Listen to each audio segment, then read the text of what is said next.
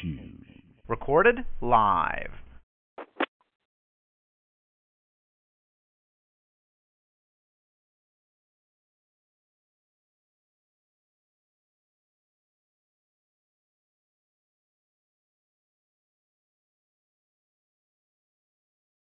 Testing, testing, one, two, three.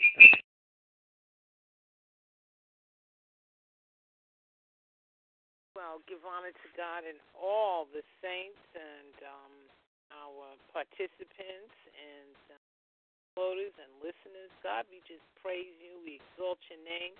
We come together on this February 17th, midday prayers. We just want to thank you, God, for the privilege of prayer, God. We want to thank you, God, that we can come together and exalt your name, Heavenly Father. We want to thank you, God, for all you've done, all you're going to do, Heavenly Father. We want to thank you, God, for the blessings that you have before us, Heavenly Father, that are coming into fruition, God. God, we couldn't do it without you, and we give you all the praise. We give you the glory. We just thank you. We exalt you. We magnify your name, God. We just thank you, Heavenly Father, for the, each breath that we get to take, Heavenly Father. God, we thank you for our loved ones, our family, our friends, our associates, God. God, we thank you, God, for having people show themselves up that we can see what we're dealing with, Heavenly Father. God, we thank you, God, for binding and rebuking every trap Satan has, Heavenly Father. He's roaming across this earth seeking whom he could devour and destroy, and you've chosen, God to enlighten us, to let us see that the devil is a liar, and to block every trap, every scam, every scheme he's planted. God, we thank you. We praise you. We exalt your name. Because it had not been for grace and mercy, God, we would have fell easily into those traps. God, we give you glory. We give you praise. You didn't have to do it, God, but you did. You've chosen this particular community. God, I thank you.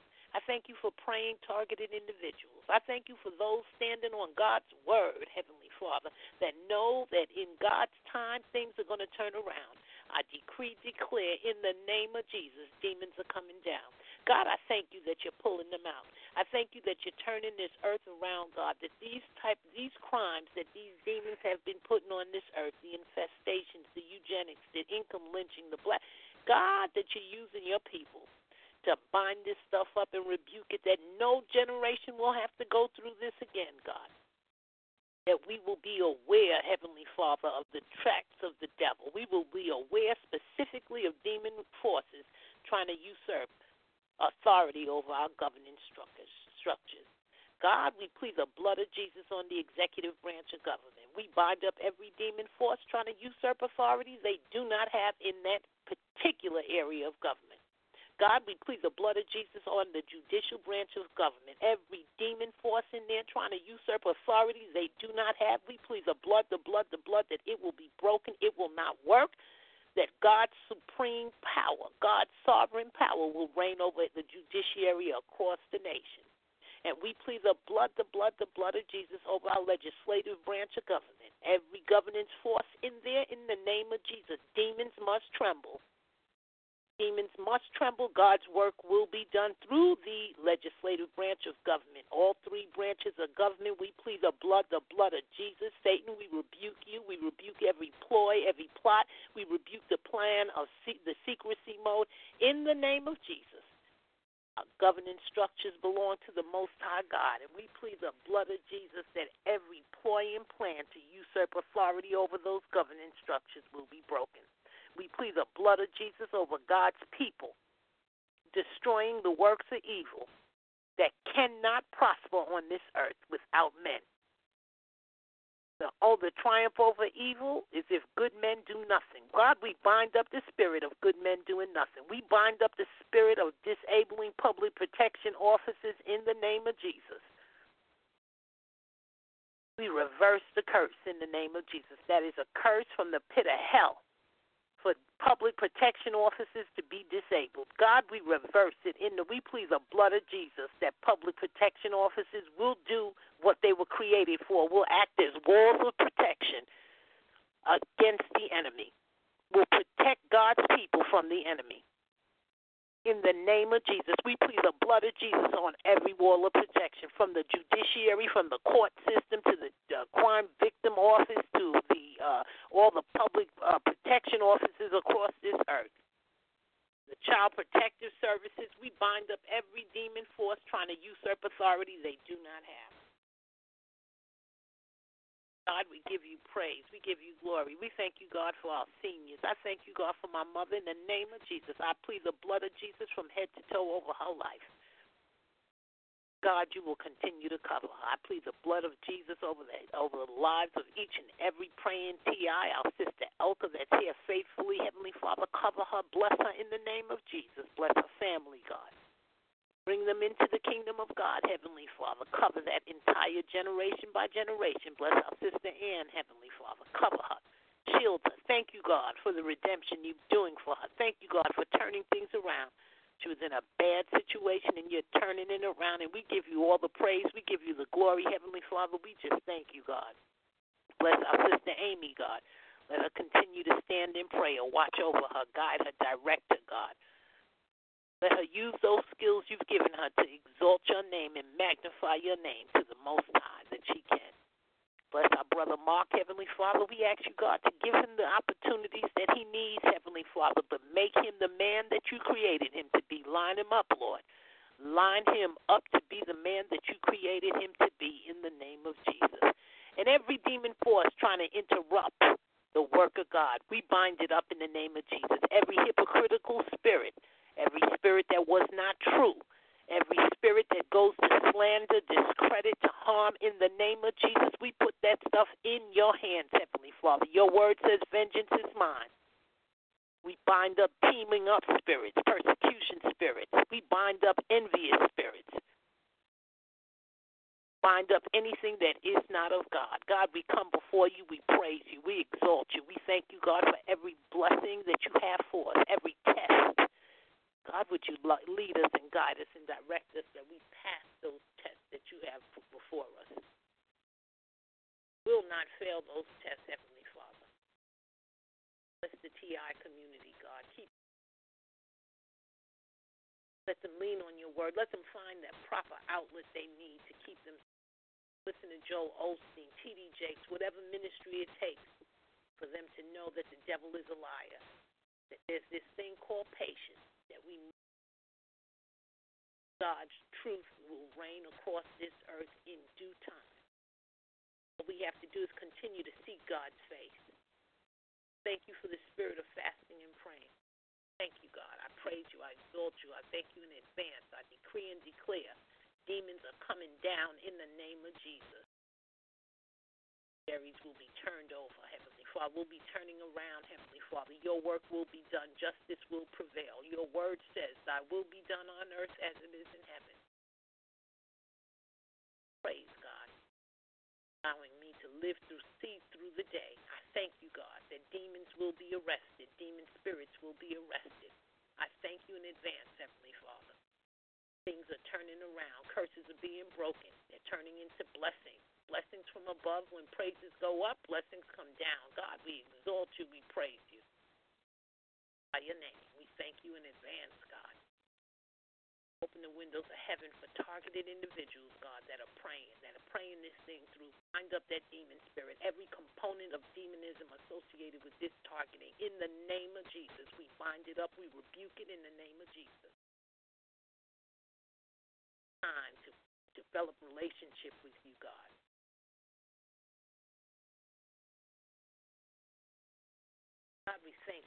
Praise you that what the devil meant for bad, God, we see that you're using for good, that you're turning it around, Heavenly Father.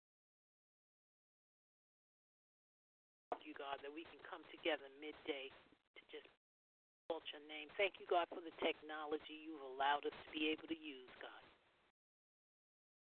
Thank you, God, for the spirit of cohesiveness that we come together as a group. Thank you, God, that we didn't have to go through these programs out here alone, that we found each other.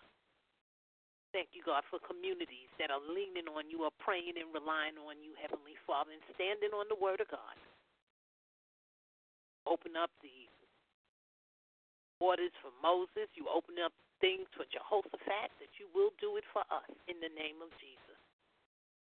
God, I ask you to send in more prayer warriors. Send in people that are willing to fast and pray until we see changes things are going to turn around. I decree and declare, Heavenly Father, every case I filed in that courtroom, that justice will prevail, that we will be reimbursed, the monies that have been stolen, the pain, the sorrows. Mother will be able to see the things that you created her to see, the, the life that you have for, had for her. That she will live comfortable. Thank you in advance, God, that you're turning things around. I give you all the praise, God. I give you all the glory. In Jesus' name, amen.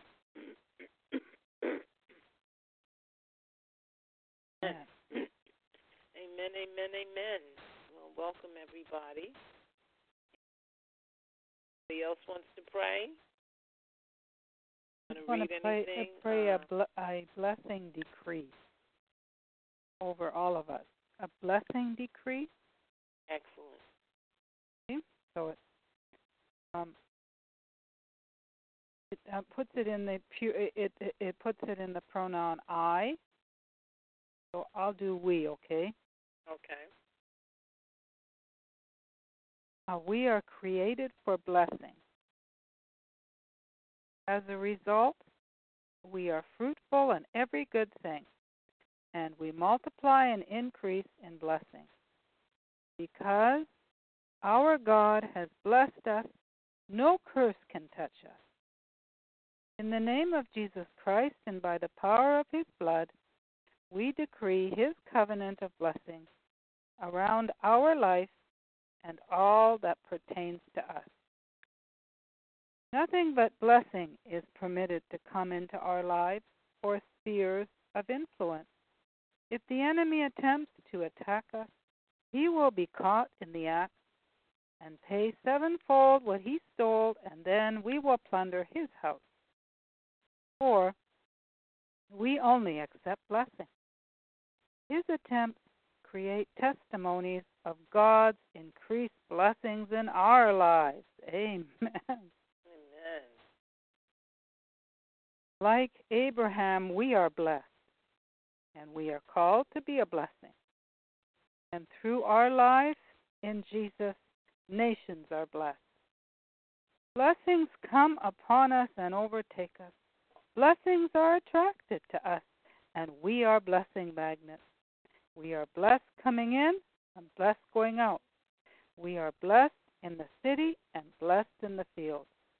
The heavens are open over our lives, and the rain of God's abundant goodness falls on our lives and all that pertains to us.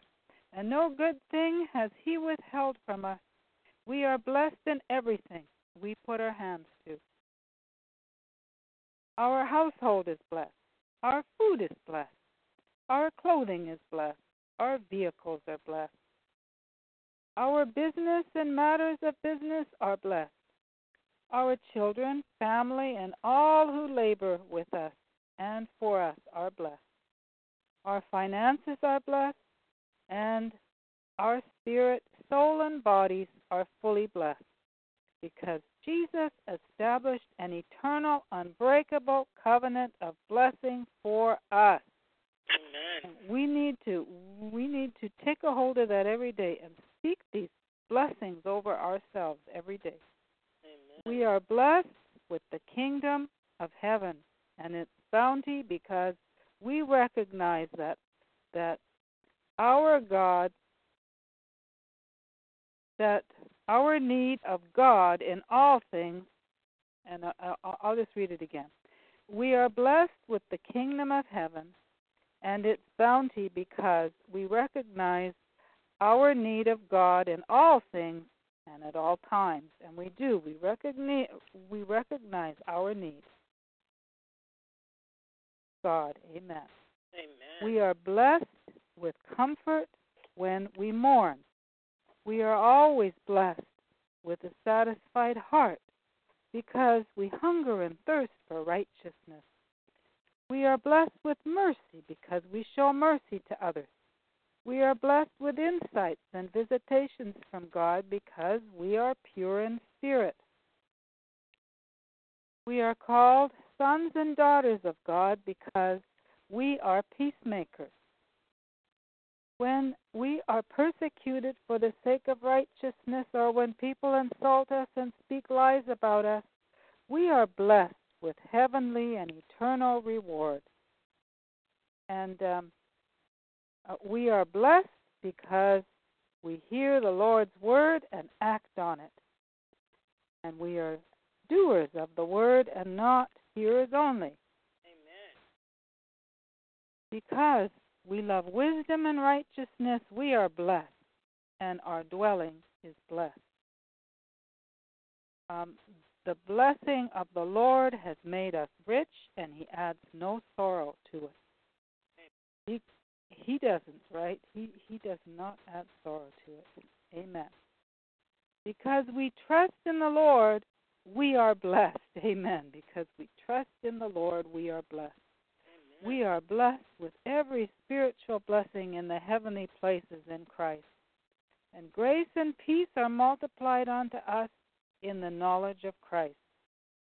And we have been granted everything that pertains to life and to godliness. We have been given all the magnificent promises in the Word of God.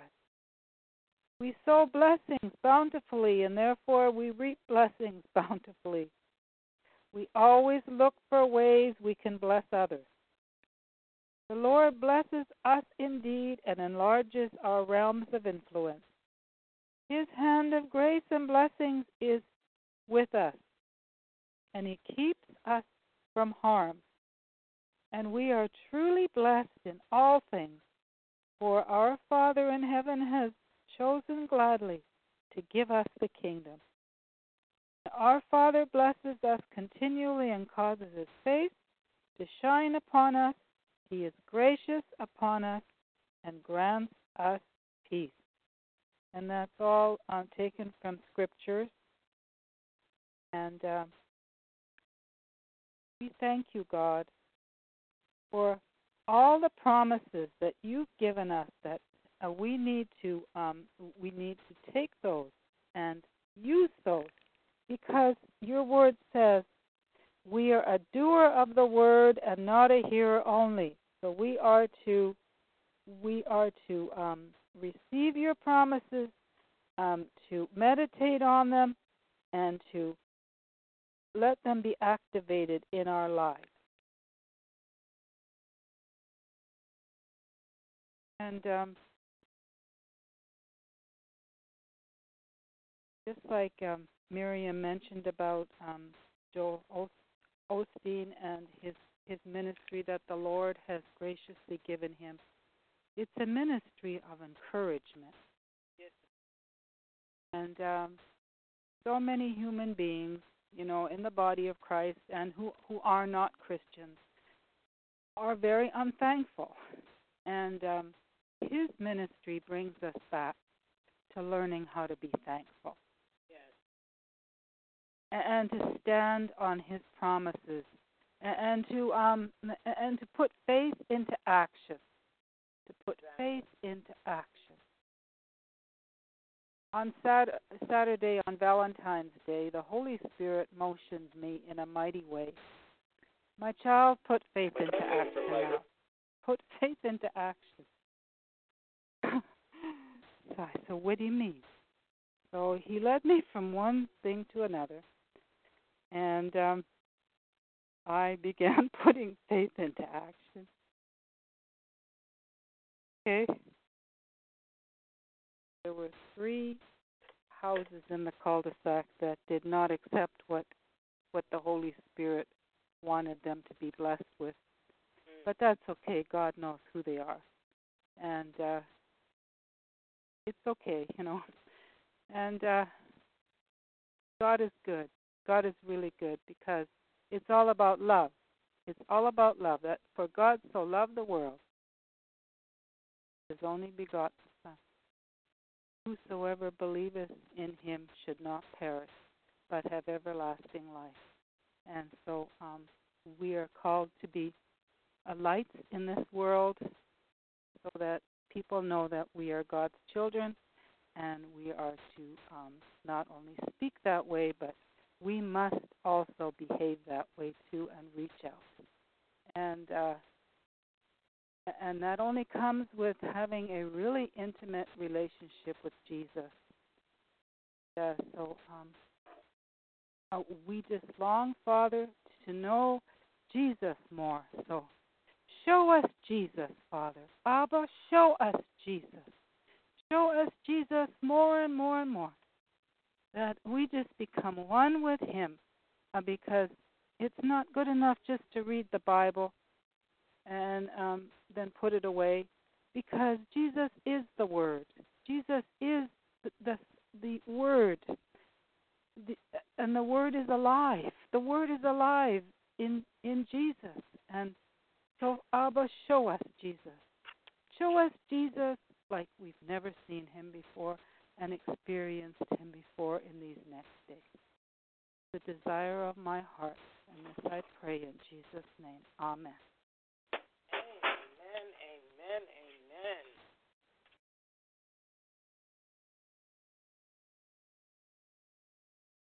Encouragement and word I'm gonna just start with lovely Bible study and a quiz, so I do want to do that. We're finishing up the Gospels. Our subject has been the life and uh, history, the gospel and the life of Christ. So we've studied uh, Matthew, Mark, Luke, and the last book is John. Then we'll take a quit, a final exam. But tonight we're going to do, we're going to finish up with the book of John.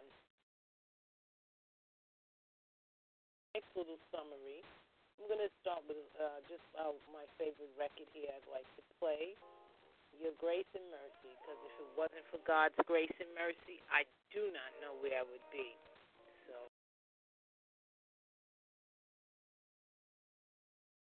Your grace,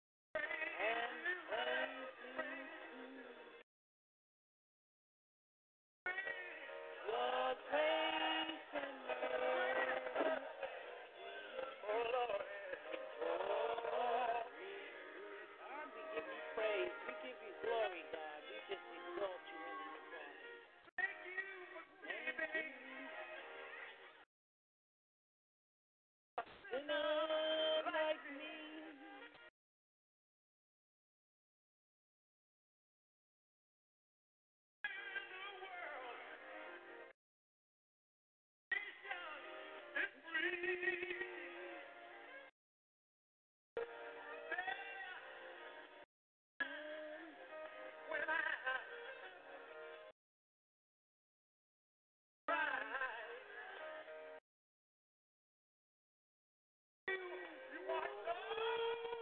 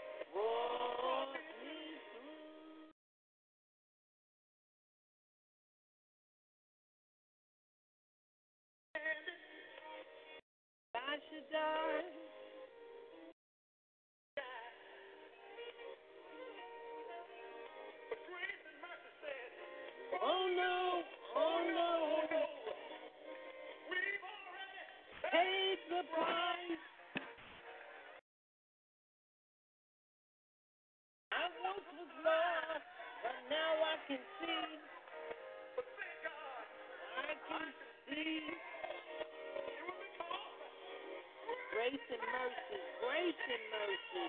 Came along and rescued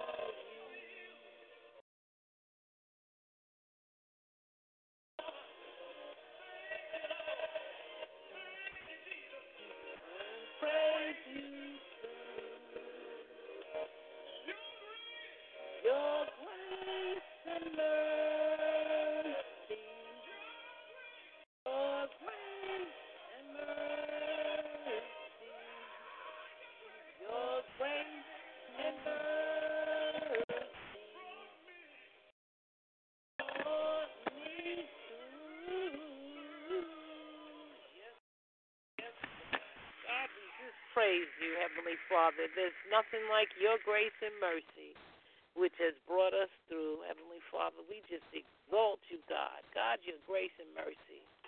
There's nothing on this earth that compensates, that could that could measure up. It's in, incalculable. Your grace and mercy, God's grace and mercy.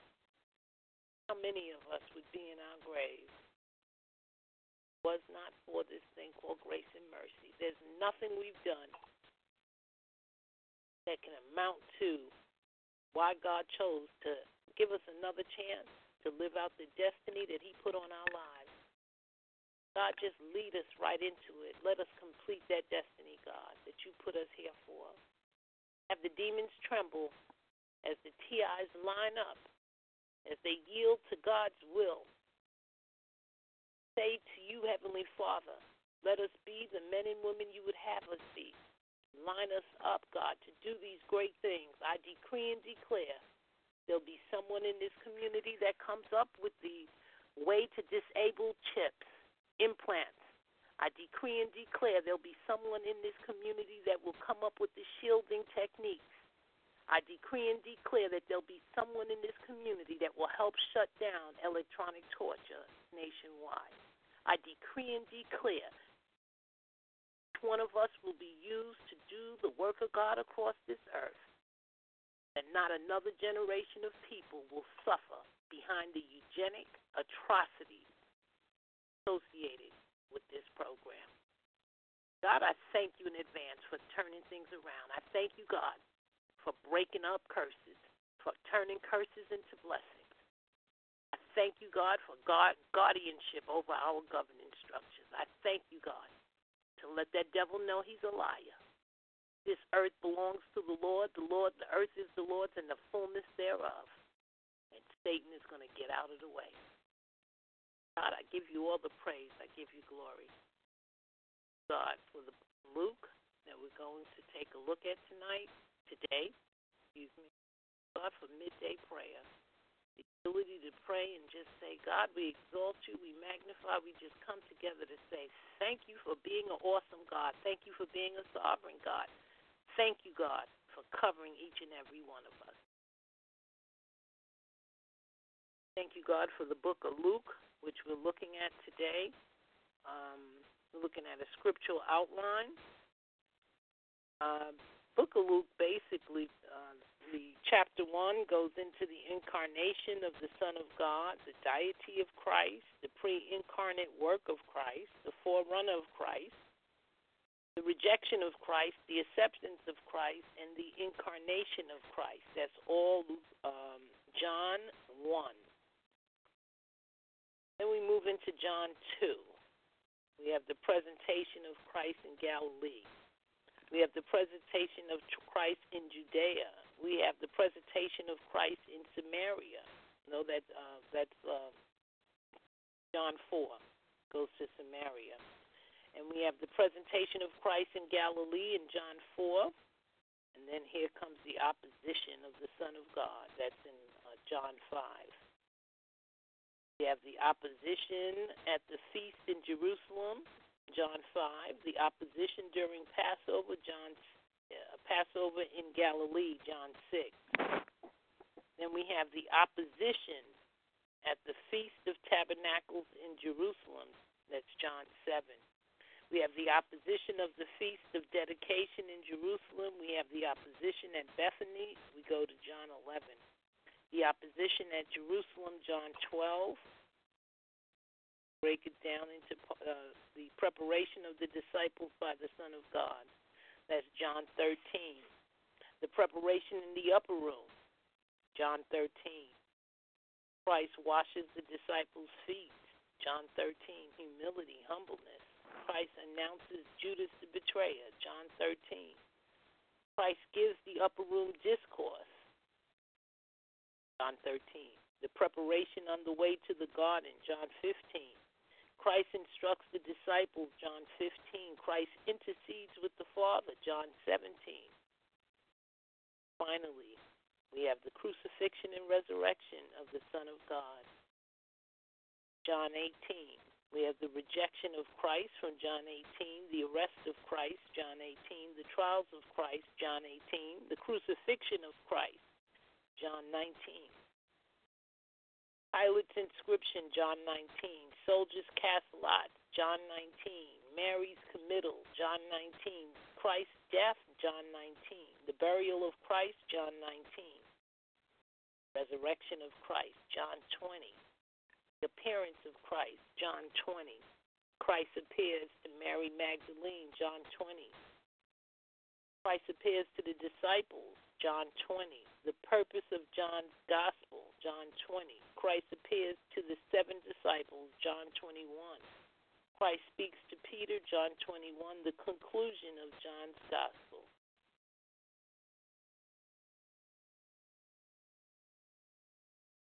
Christ of John, the book presents the most powerful case in the entire Bible for the deity of the incarnate Son of God, a man called Jesus, also Christ, the Son of the living God. The deity of Christ can be seen in his seven I am statements. I am the bread of life, John 6:35.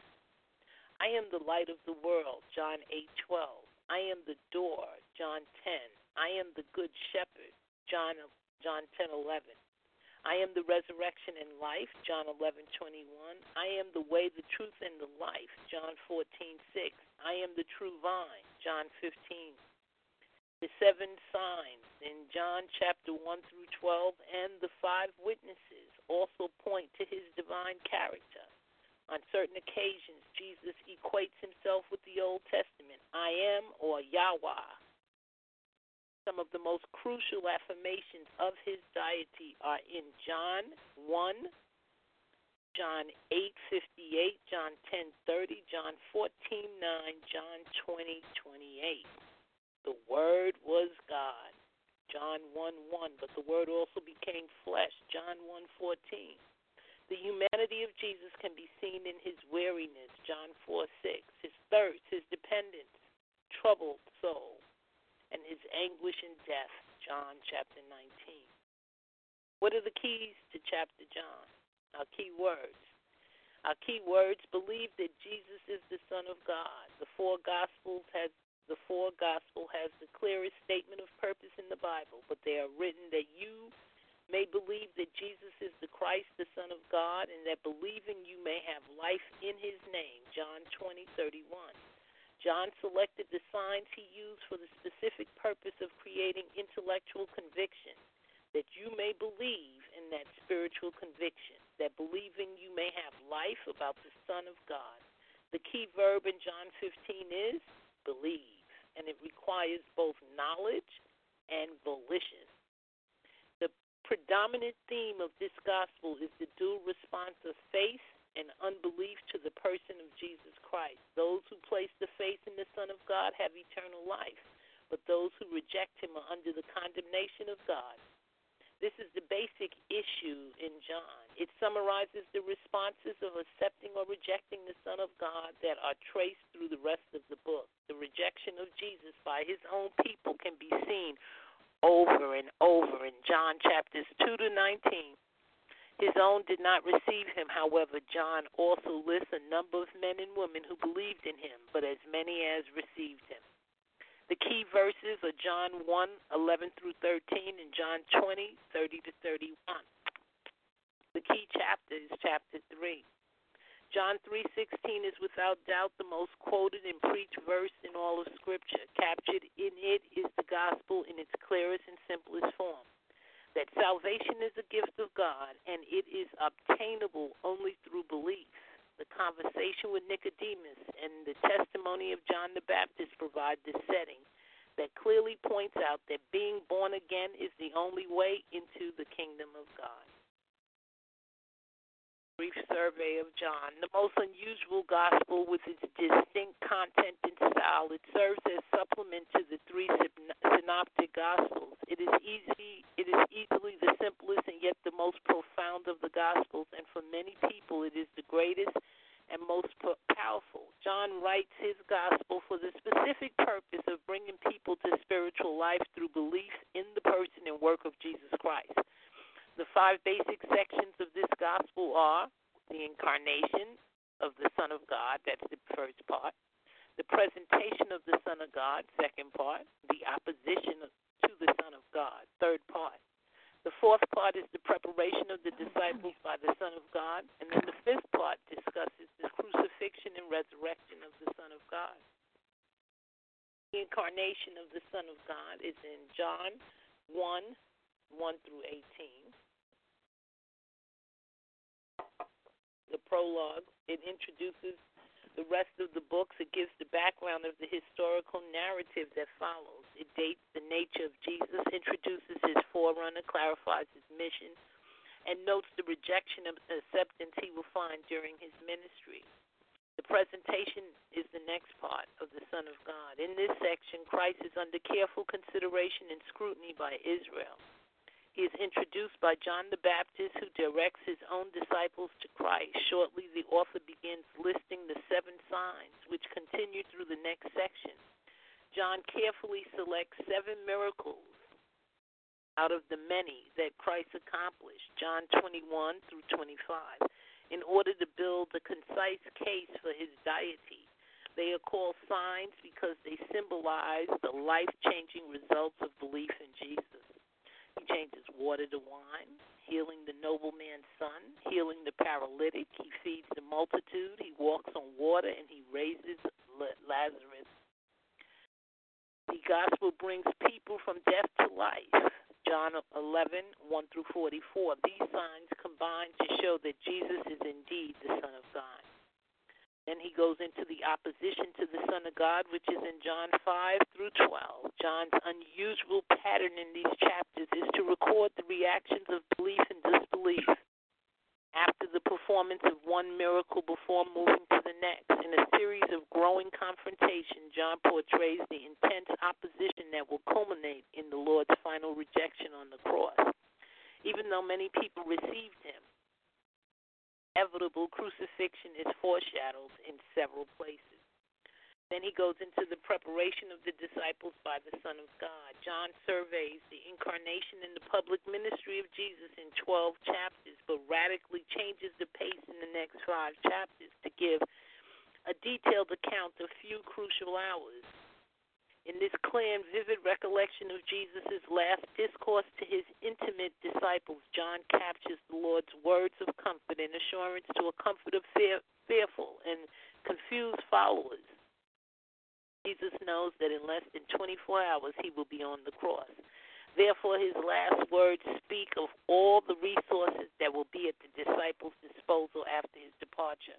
They will be indwelt and empowered by the true by the triune Godhead.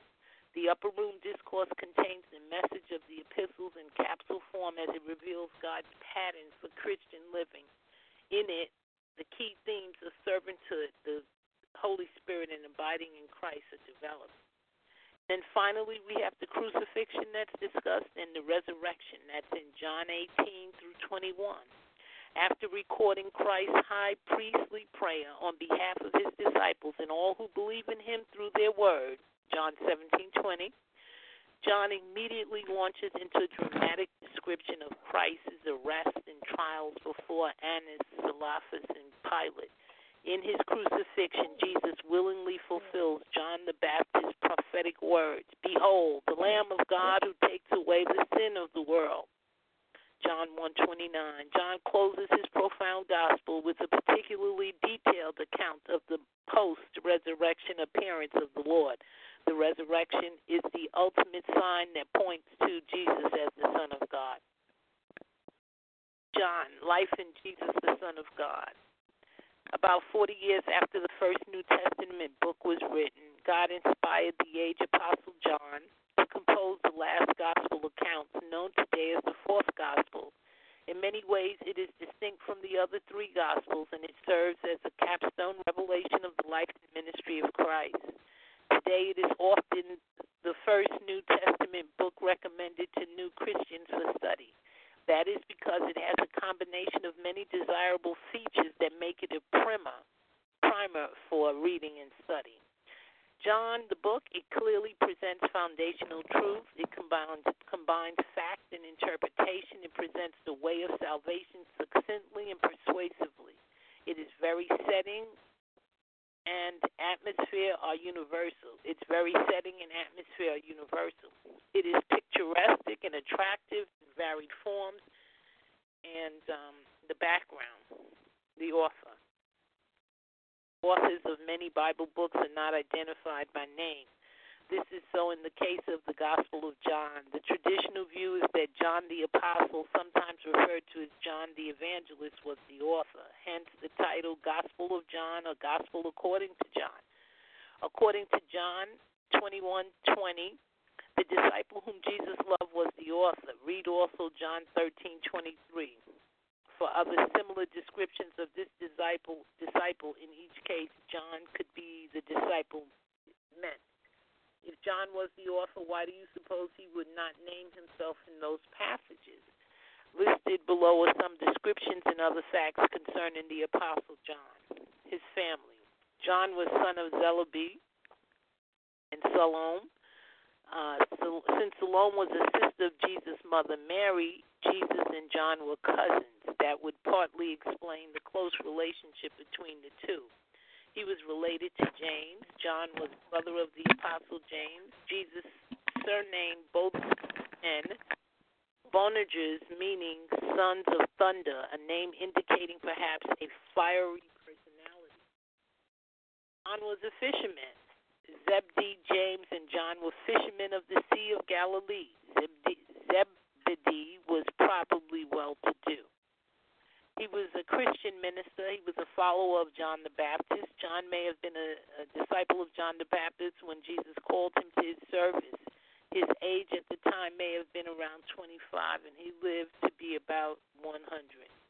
He was a companion of Peter. John was a Palestinian Jew, a close companion of Peter, a contemporary of the events of his gospel. His writing. John wrote three epistles and revelations in addition to the gospel. Because Revelation refers mainly to the last days, the statement may be made that as John the Baptist prepared the way for the first coming of Jesus, the Apostle John was prepared, has prepared the way for Christ's second coming. His later life, there are only a few historical references to John after the events of the gospel. Talks about him with Peter in Acts 4 1. One of John's act one of John's contacts with Paul. John's exile experience around AD 95 is in Revelation 1 1. His character from the New Testament biography and the epistles, a composite personality image of John is seen. Though the image is incomplete in some respects, John was a man of courage, fervor, loyalty, spiritual perception, love, and humility. Humility. The subject of love is a keynote of his epistles. Of this man, a God writes, as Christ tames his ardor and purified it of unrestrained violence, John became the apostle of love, whose devotion was not excelled by that of any other writer of the New Testament. His original readers, by the time John wrote the gospel, the church had matured its transition from Jewish exclusivism to universal outreach. From our study of Luke, written about 25 years earlier, we learned that the third gospel had helped men understand the broader scope of Christ's message by showing the gospel's universal application. By the time of the appearance of John's gospel, it was very natural for the message of this fourth gospel to be directed to the world at large. There are many internal evidences of this universal outreach. For example, John knew as he wrote that not many of his readers would be Jews, so he translated it to Hebrew and Aramaic. He explained Jewish religious practices such as the burial customs. There are many other characteristics of his writing that reveal its universal application. So the original readers, who did he write the book of John for? It was for the world, not for Jews particularly. Okay. Excuse me. Mm. His style of writing. There is a basic simplicity about the language and structure of the fourth gospel, whereas the meaning of its message ranges from the from the perspicuous to the mystical. A man of God during the Reformation wrote, Never in my life have I read a book written in simpler words than this, and yet the words are inexpressible. Another theologian has expressed it this way the noble simplicity and the dim mystery of the narration, the tone of grief and longing, the light of love shedding its tremulous uh, world. These impart to the Gospel of John a particular originality and charm to which no parallel can be found. John is a book of contrast, moving quickly from grief and sadness to joy and gladness, from the storms of opposition to the peace of fellowship, from condescension earthward to ascension heavenward, from doubt to faith, from life to death. Any attentive reader of this gospel must be bestirred with as he ponders what its narrative has to do with him. The purpose of the gospel the three different writings of John, Gospel, Epistles, and Apocalypse reveal three basic purposes of the of the author. The Gospel, the evangel, evangel, evangelic, excuse me, founding and nurturing of the church. His his letters, the epistles, were written for the organic shaping of the church, and the apocalypse is the eternal future of the church. It is interesting to observe that one author should be divinely assigned such a wide range of content for writing. John explains specifically in John 20, 30, 31 why is his gospel why his gospel was written. It was written to primarily win unbelievers, both Jews and Gentiles, to a saving faith. John also must have had in mind the confirming of believers in their faith so that church would have a stronger witness. Read John 20. 30 to 31 for John's purpose in reporting the signs of Jesus in his gospel. The miracles were called signs by John because these signified vital spiritual truth. But to come to personal relationship with Jesus through faith in him as the Christ, the Son of God. The theme of his account may be stated life in Jesus, the Son of God. Keep in mind the words believe and life as key words of John's gospel. What is the connection between signs, belief, and life? Okay, and John also had other purposes in mind, but related to those mentioned above. One was to refute the heresy of Docetism, which denied the true humanity of Jesus. Observe John's answer in John 1:14. Another was to expose the unbelief those who entrusted in Judaism. He came to his own country, but his own people did not receive him. John 1:11. Relation to the synoptic gospels, the mm. four canonical Gospels record identical good news about the same good man, Jesus, yet each Gospel has its own unique function. One Gospel, markedly different from the other three, is John. Relation to the New Testament canon. Let's see. The three Gospels, Matthew, Mark, and Luke, talk mainly about uh, they're chiefly concerned with Jesus' ministry in the north around Galilee. John is different because it gives more coverage of Jesus' ministry in the south around Judea. So these are basically the similarities and differences from John and Matthew, Mark, and Luke, which are called the Synoptic uh, Gospels. So the Synoptic Gospels, Matthew, Mark, and Luke, they talk a lot about they emphasize on kingdom inheritance. John emphasizes on the person of Jesus, his I am, and eternal life inheritance. Uh, Matthew, Mark, and Luke talk about Jesus as son of David and son of man. John talks about Jesus as son of God. Matthew, Mark, and Luke, the gospel of the infant church, and um, John talks about the gospel of the maturing church. John, uh, Matthew, Mark, and Luke talks about the earthly story. And John talks more about the heavenly meanings. Matthew, Mark, and Luke talk about Jesus saying generally short parables. But John talks more of the long discussions, the discourses of Jesus, not his story and Matthew, Mark, and Luke comparatively they offer little commentary by the gospel, and whereas John gives much commentary by John. And um, um, the Matthew, Mark, and Luke only mention Passover once, and uh, in John he mentions Passover three, possibly four Passover cited on the basis it is concluded that Jesus' public ministry lasted three and a half years. The um, prominent subjects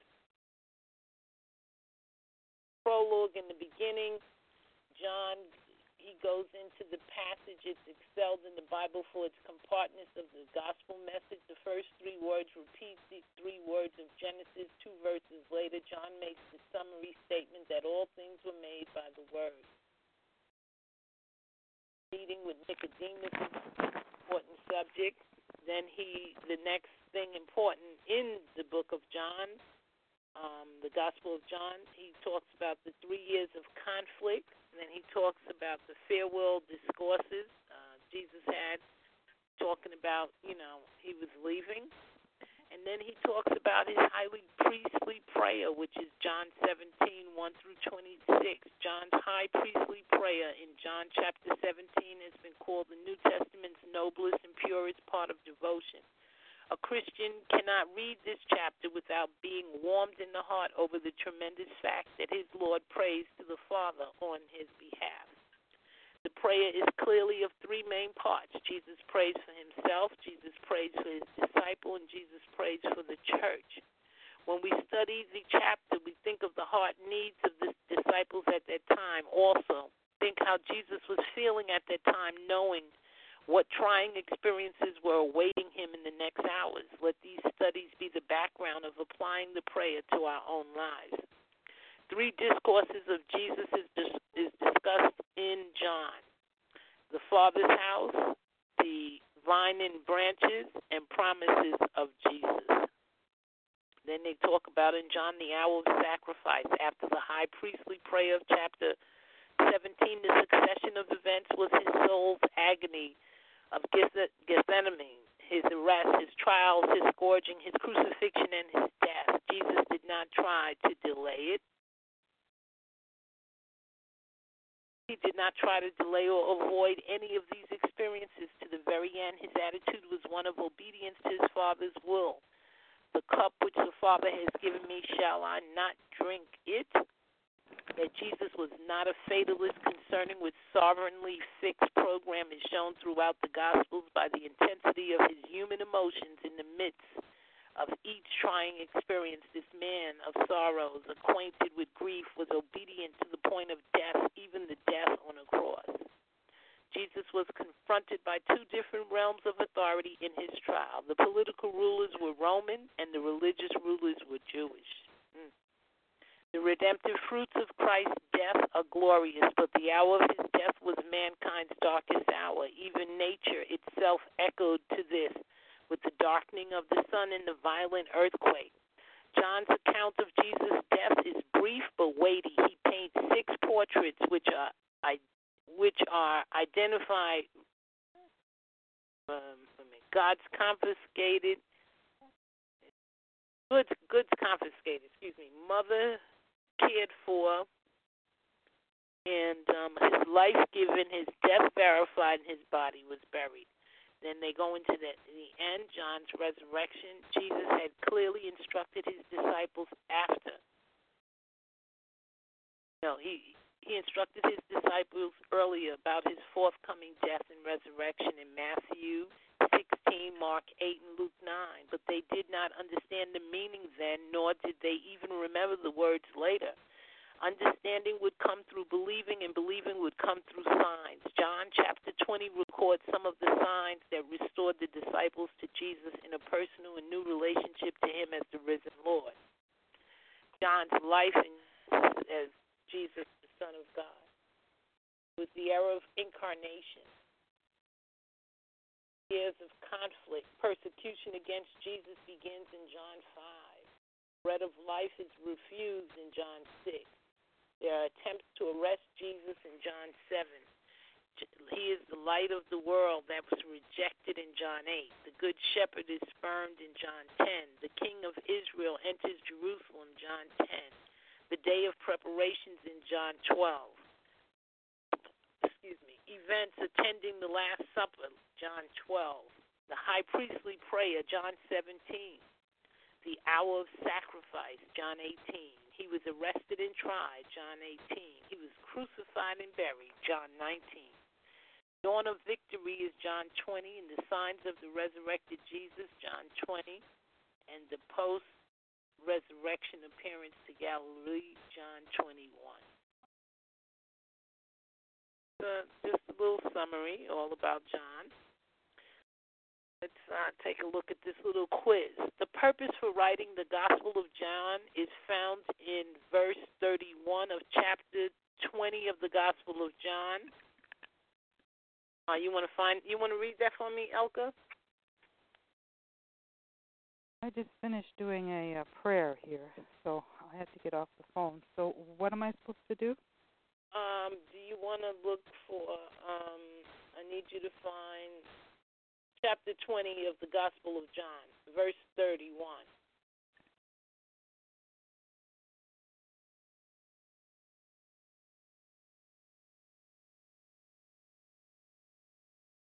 Say 20? Mm-hmm. The purpose for writing the Gospel of John is found in verse 31 of chapter 20 of the Gospel of John. Oh. What is written in that scripture passage? But these are written that ye might believe that Jesus is the Christ, the Son of God, and that believing ye might have life through his name. Amen. So, Which one does that mean? Uh, for God so loved the world that he gave his only begotten Son, that whosoever believes in him should not perish but have everlasting life. Or, but as many as received him, to them he gave the right to become children of God, to those who believe in his name. Or, but these things are written that ye may believe that Jesus is the Christ, the Son of God, and that believing you may have life in his name. Or, it seemed good to me also to write to you an orderly account that you may know the certainty of those things in which you were instructed that verse, which one uh, applies to that verse? I would say, but as many as received him, to them he gave the right to become children of God to those who believe in his name. That's right.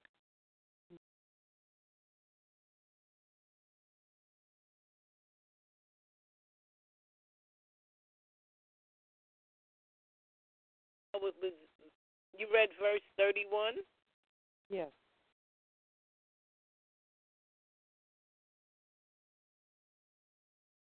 But as many received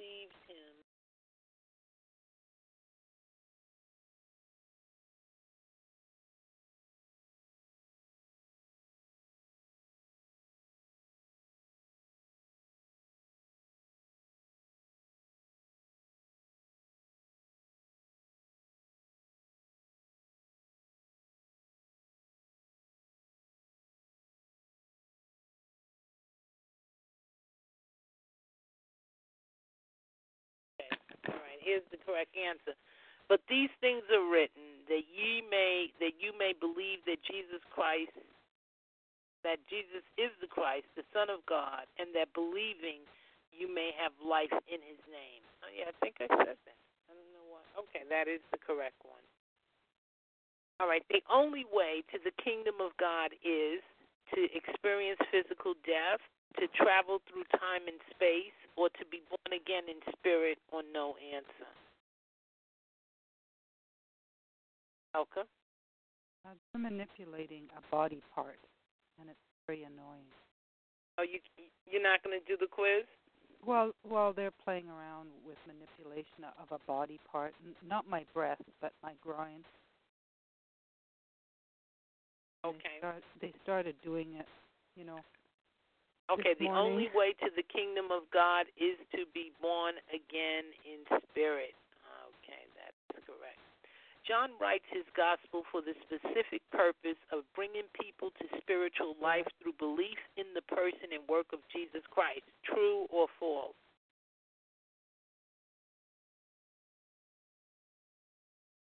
Placing on my body now in the name of Jesus. Pardon the quiz.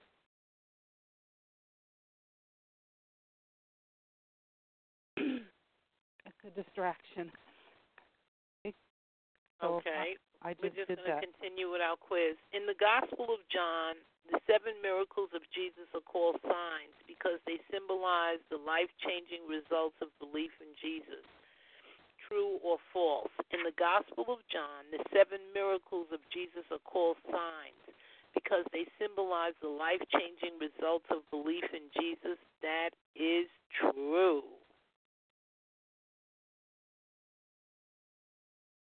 Correct. Okay.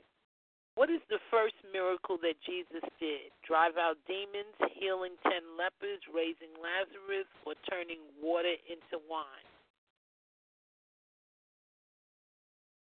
Turning water into wine is correct. Excellent. The miracle this miracle signifies that Christ is the one who can and will satisfy spiritual hunger, healing the nobleman's son, feeding the multitude, raising of Lazarus, changing of water to wine. This miracle signifies that Christ is the one who can and will satisfy spiritual hunger. Healing the nobleman's son, feeding the multitude, raising of Lazarus, or changing water to wine. Feeding the multitude. Feeding the multitude is correct. Excellent. All right. Our one purpose for writing the Gospel of John was to refute the heresy of Docetism. What is Docetism? Docetism claims that Jesus was born of a virgin birth. Docetism means the denial of the true humanity of Jesus. Docetism falsifies the fact that Jesus' body was an illusion. You know, I missed a lot of it because of all this manipulation that went on. Okay, all right. Docetism means the denial of the true humanity of Jesus. Docetism is like a false belief, and they deny that he was he was human. All right. How do you spell that word? D O C E P O T C I S M. T that Latin or what is that? Is that a Greek? That's um Docetism. I think it's Greek. Okay. It means it- the denial of the true humanity of Jesus. Okay. Okay, identify whether this is synoptic or John. Remember, the synoptics are Matthew, Mark, Luke, and then uh, John is separate. So, Much emphasis on kingdom inheritance. Is that, would you say that's the Matthew, Mark, and Luke or John? Much on kingdom inheritance. I would have to say synoptic. The gospel of the maturing church, that is John. Jesus saying generally in short parables, that's the synoptic. Gives more coverage of Jesus' ministry in the south around Judea, that's uh, John. Got them all correct. Excellent. Great. Thank God. John's object in the prologue is to show how Jesus, the Creator, was involved in his Father's plan of redemption for the fallen human race. I would say true. True or false?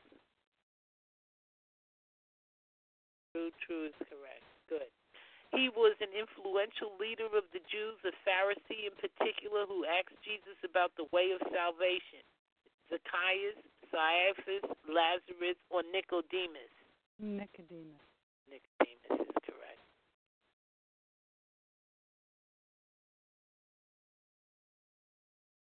Jesus' high priestly prayer is found in John 3, John 14, John 17, or John 8.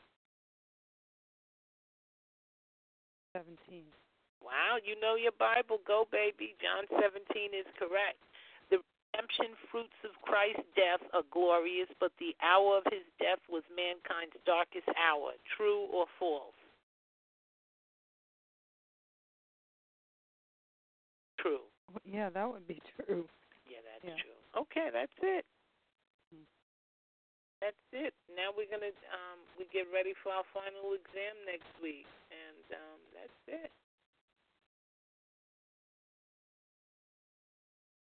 God, we just thank you for this time we had together. Heavenly Father, we give you praise and glory that you give us another midday, God, that we can come together and praise you.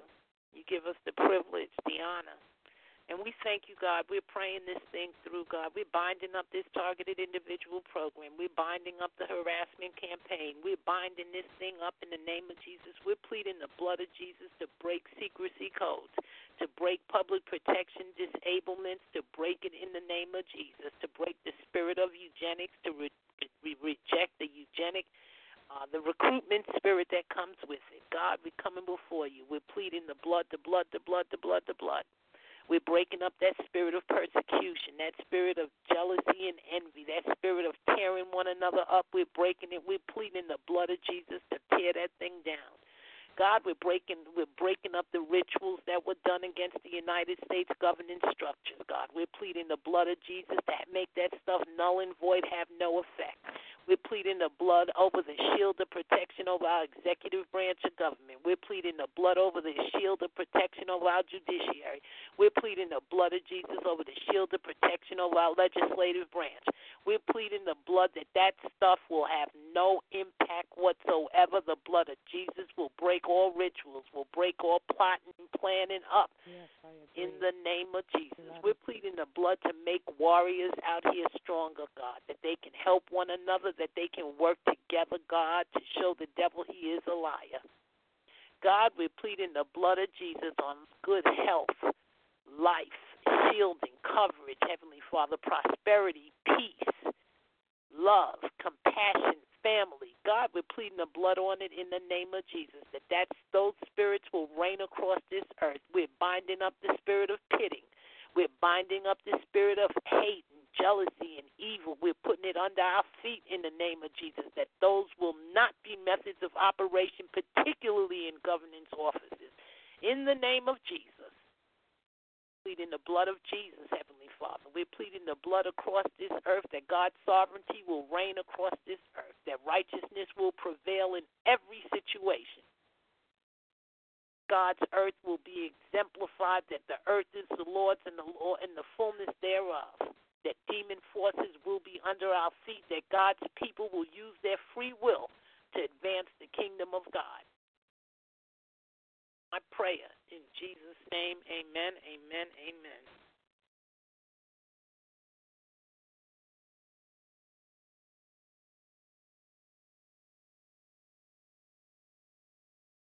I can close out here, but I'm not. I'm going to play the Joel Osteen for those uh, TIs. This is something I just want the community to know that this has built me up. Um, you know, this program tries to shoot you down so many different ways. So I just thank God for these um, this particular uh, video here, and um, this is one of Joel Osteen's. So I'll just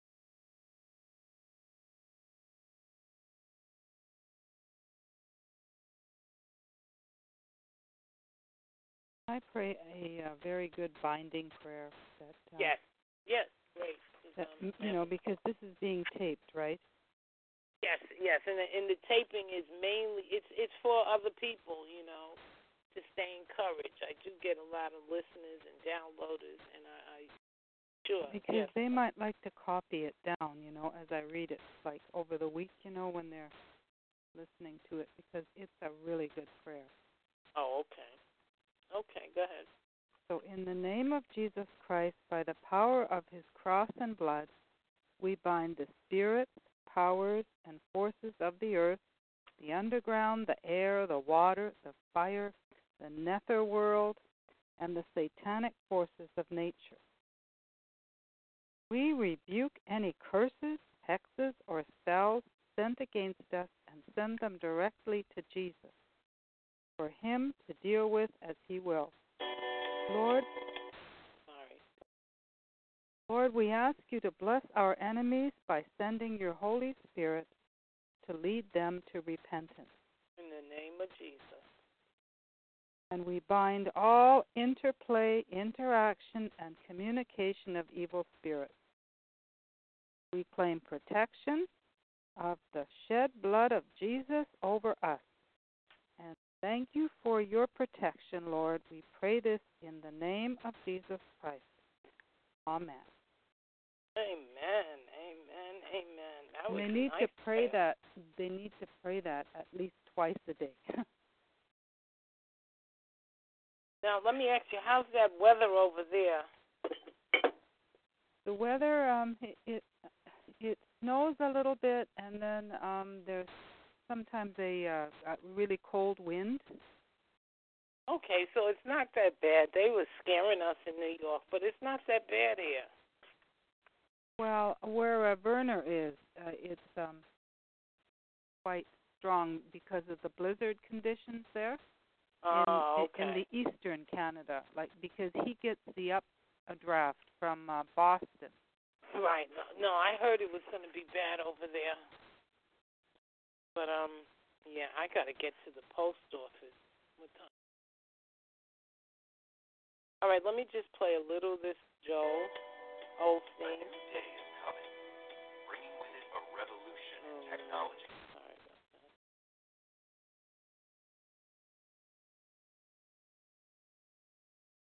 Really, I get Cyrus. So that's how I found this.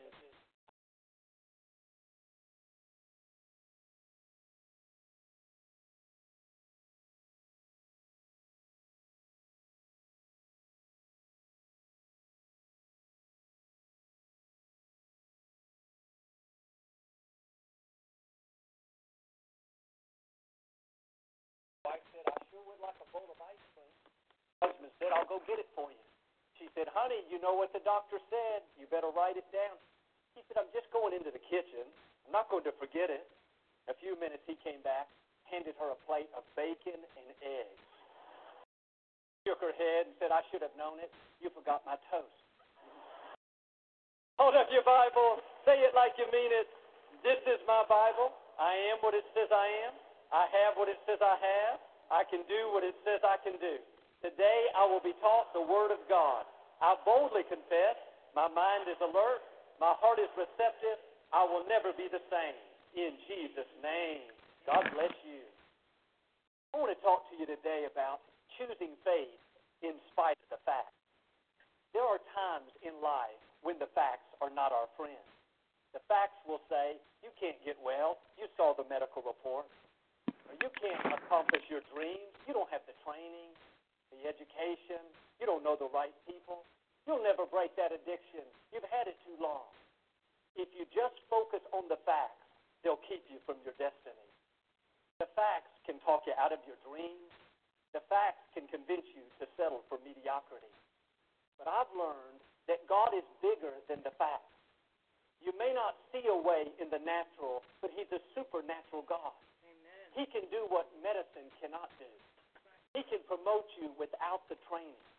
He can make rivers in a desert. He's not limited by the laws of nature, science, finance.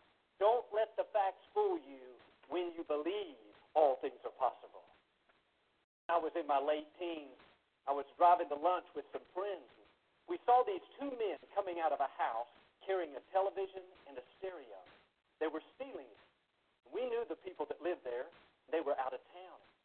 I pulled into a convenience store and called 911. The operator said, What's your emergency? I was very young and nervous.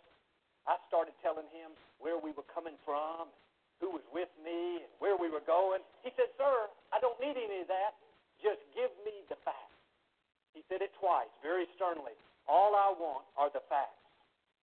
In the same way, when you're believing for a problem to turn around, believing for a child to get on the right path, believing to get out of debt, in your heart, you'll hear a voice saying, It's going to happen. God can make a way. Favor is coming. Healing is coming. You'll feel faith rising up. But in your mind, you'll hear another voice saying, Just give me the facts. I don't want to hear all that faith stuff. I don't know, want to know what you're believing for, what you're hoping will happen. All I want are the facts. In other words, what does the medical report say? How much do you have in the account? Where is your child right now? The real battle is taking place in our minds. Scripture says, lean not to your own understanding. There are times, take this in the right sense, you have to turn your mind off. Your mind will tell you all the reasons why it's not going to happen. Stay focused on the facts, the details, what the experts have said. Before long, you'll talk yourself out of it. All for having common sense, being wise, but sometimes there is no logical solution. There is no way in the natural. This is when faith kicks in. God, I believe you're bigger than these facts. I don't see a way, but I know you can still make a way. Too often, we only look at things from a natural, logical point of view. This is my financial statement. These are the numbers, Joel. Nothing to debate about this. This is what the medical report says. These are the grades my child is making in school right now. That's all true in the natural. What I'm saying is we serve a supernatural God. He is not limited by the facts. He controls the whole universe. He spoke worlds into existence. He flung stars into space. Facts may tell you you'll never get out of debt, but one touch of God's favor can put you into overflow. The facts will say you can't accomplish your dreams. It's been too long. You're too far behind. One touch of God's favor can put you 50 years down the road. The facts may tell you you'll never get well. You'll always have that addiction, always have that depression. One touch of God's favor can set you instantly free. I had a man tell me last week how he had been filled with anger and hatred his whole life. This is all he had ever known. He was in his 40s. He didn't like himself. He wanted to do better. But the facts said, this is who you are. Just deal with it. But about two months ago, he accidentally flipped on our broadcast. Didn't have any kind of spiritual background. But as he listened, something began to come alive on the inside.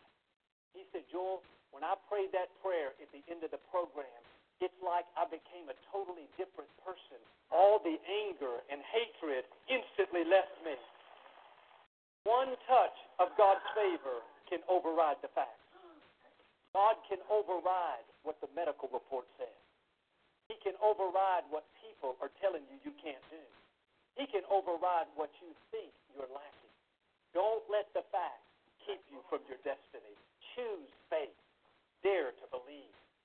God did not put you here on planet Earth to be average, to be addicted, to be overcome, to barely get by. He put you here to be victorious, to be free, to leave your mark on this generation. The facts may say otherwise, but don't let that fool you. God is not limited by the facts. When you believe, you tap into the most powerful force in the universe. Victoria and I were first married. One night we were walking through this nice neighborhood. There was this beautiful two. There was a time when the sea gave way to the sky, raising an amazing story house, almost finished being built. We walked up to look in. It had big windows, high ceilings, spacious rooms. It was so beautiful. Victoria said, Joel, one day we're going to live in a house just like this. Might as well have said, Joel, one day we're going to go to the moon. I no more believe that. I said, Victoria, I work for a church. I'm never going to be able to afford a house like this. Being the great man of faith that I am, I went on and on trying to talk her out of it, telling her all the reasons why it wasn't going to happen. She wouldn't hear it. It went in one ear and out the other.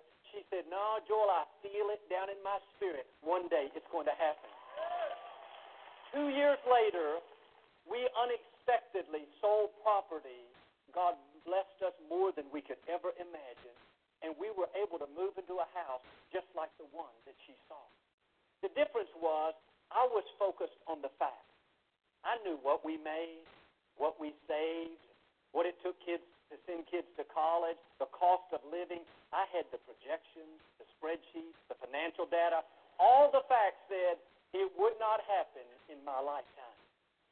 Now, Victoria had the same facts, the same information, but instead of letting the facts talk her out of it, she chose to believe what God put in her heart.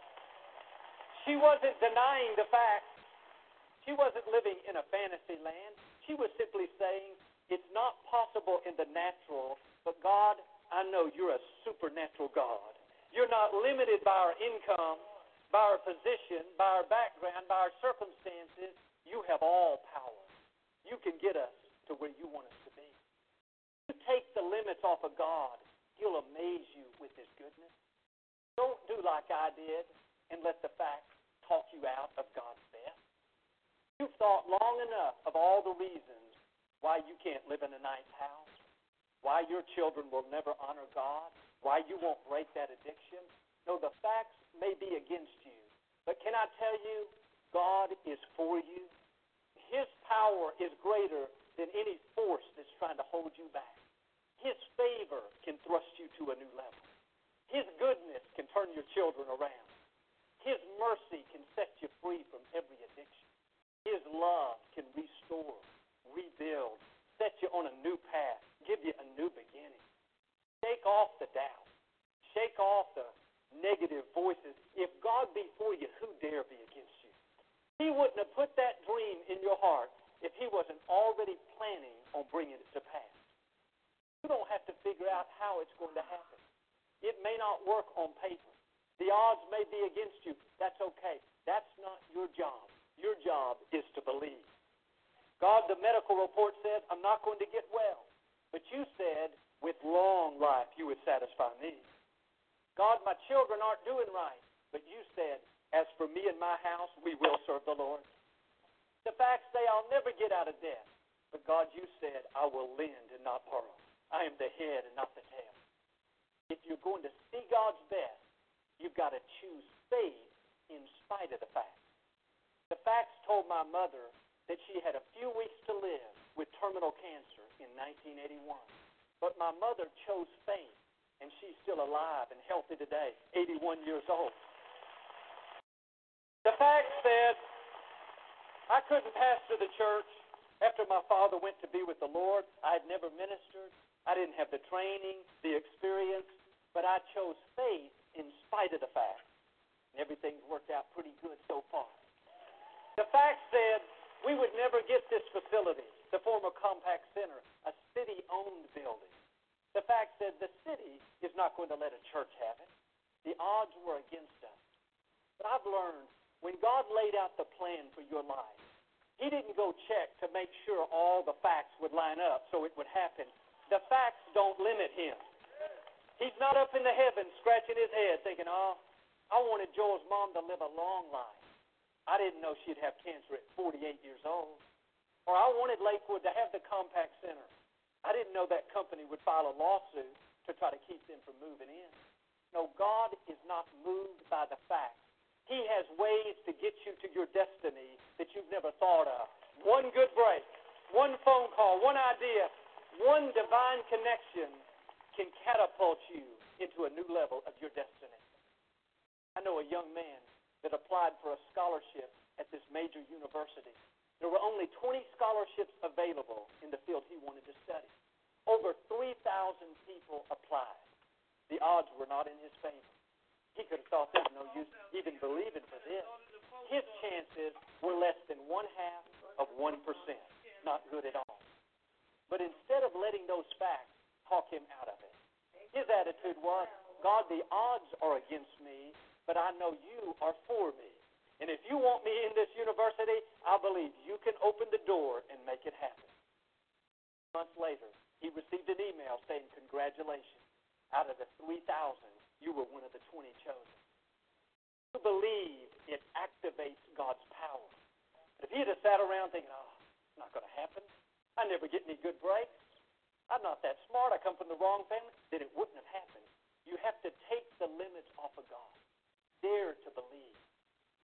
Sometimes the facts will say, it's been too long, the dream is never going to come to pass, the problem's not going to turn around, it's too late. This is what happened with Jesus.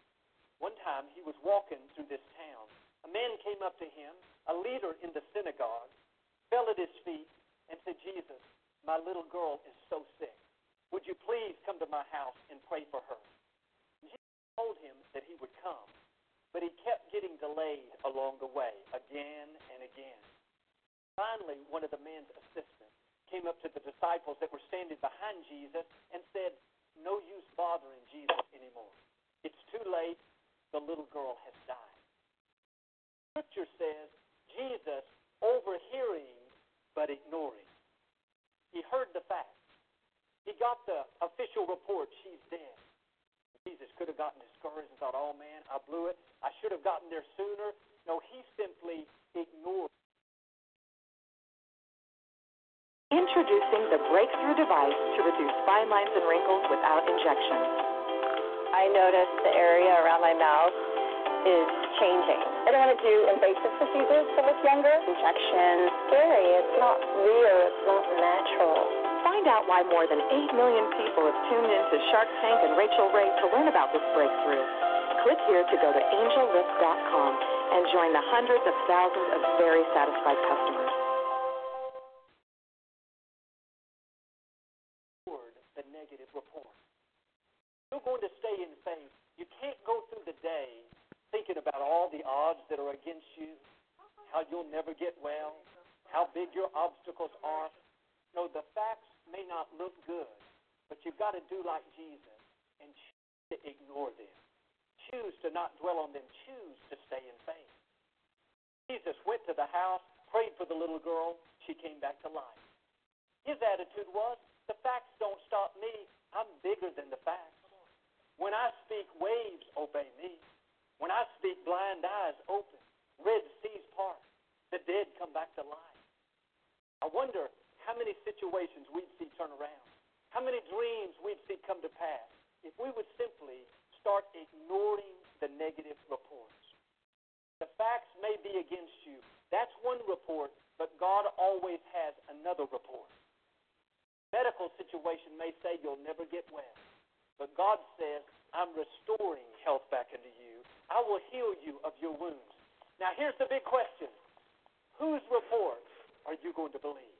Faith or fact? Sometimes fact is easier because you can see it. It makes sense. It's right before you. But the scripture says we walk by faith and not by sight. Facts may say you're hurt, you're lonely, you've been through a breakup, nothing good is in your future. You've heard that long enough. But there's another report that says God has beauty for your ashes, joy for your mourning. What was meant for your harm, He's going to use to your advantage. Why don't you choose to believe that report? Or the facts may say you're not going to get out of debt until you're 167 years old. You've calculated it, you've run all the numbers, you've got the facts. But faith says God's blessings are chasing you down. your cup will run over. Whatever you touch will prosper and succeed, like Jesus. I'm sure you've heard plenty of these negative reports. It may not have been from other people, but even your own thinking, saying things like, You've reached your limit. You're not that talented. You're not attractive. You're not smart enough. Start ignoring those lies. Don't give them the time of day. You wouldn't be alive unless God had something amazing in your future.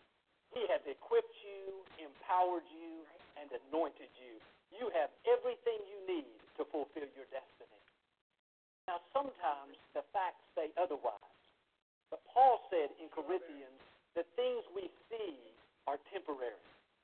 One version says they are subject to change. Your finances may be low today. The good news is they are subject to change. You may be lonely, but that's subject to change. God has a divine connection, the right person coming your way. Or you may have had that addiction for 20 years, but don't believe that lie that that's the way it's always going to be. That may be the way that it's been, but that's not the end of your story. It's subject to change. In a split second, God can set you free. The key is don't let it become permanent in your thinking. Don't let the facts convince you that's the way it's always going to be. No, today is a new day. God is saying the things you've been praying about, the things you've been believing for, are about to come to pass. You're about to see the breakthroughs, the healing, the favor, the promotion, the victory is headed your way. 1 Kings chapter 17. There was a widow living during a great famine. She was a single parent mother. All of her funds had run out. She had no food, no way to survive. She went outside to gather up some firewood. She was going to cook the last little bit of flour and oil that she had. She and her son were going to eat what they thought would be their last meal. The fact said she was done. In a great famine, no food, no income, all the odds were against her. There was a knock on the door. It was the prophet Elijah. He was a friend of the family. After he greeted them, he said, Would you do me a big favor? I'm so hungry. Would you please make me something to eat?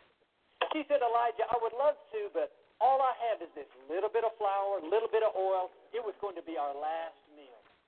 He said, I understand that. Just make me something first, and you guys can eat what's left over. I'm sure she thought, Reverend Elijah, I really love you, but I'm not about to give you my last meal.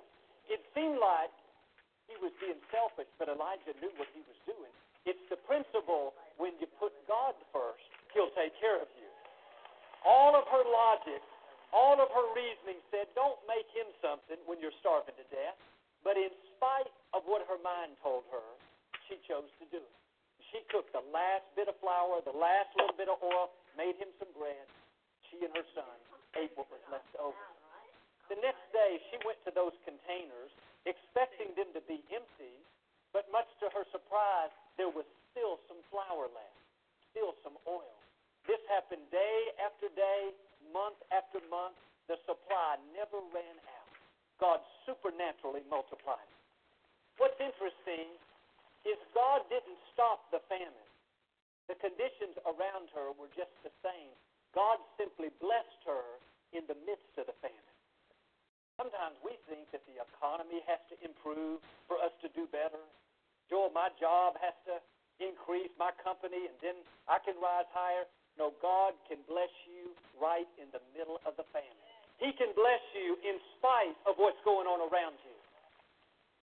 To make it more practical you can be in a dysfunctional situation at work. People that don't like you, trying to hold you down. The facts say, too bad, just learn to live with it. No, that doesn't stop God. When it's His time to promote you, all the forces of darkness cannot hold you down. Or how about at home? A situation, parents that don't support you, or child that's not doing right, in a bad neighborhood. The facts say you're stuck. Good luck, just endure it. No, God can reach down in the middle of that dysfunction, in the middle of the chaos, and say, I'm going to promote you, I'm going to increase you, I'm going to take you where you've never dreamed. When God blesses you in the midst of the famine, then everyone around you will know His favor is on your life.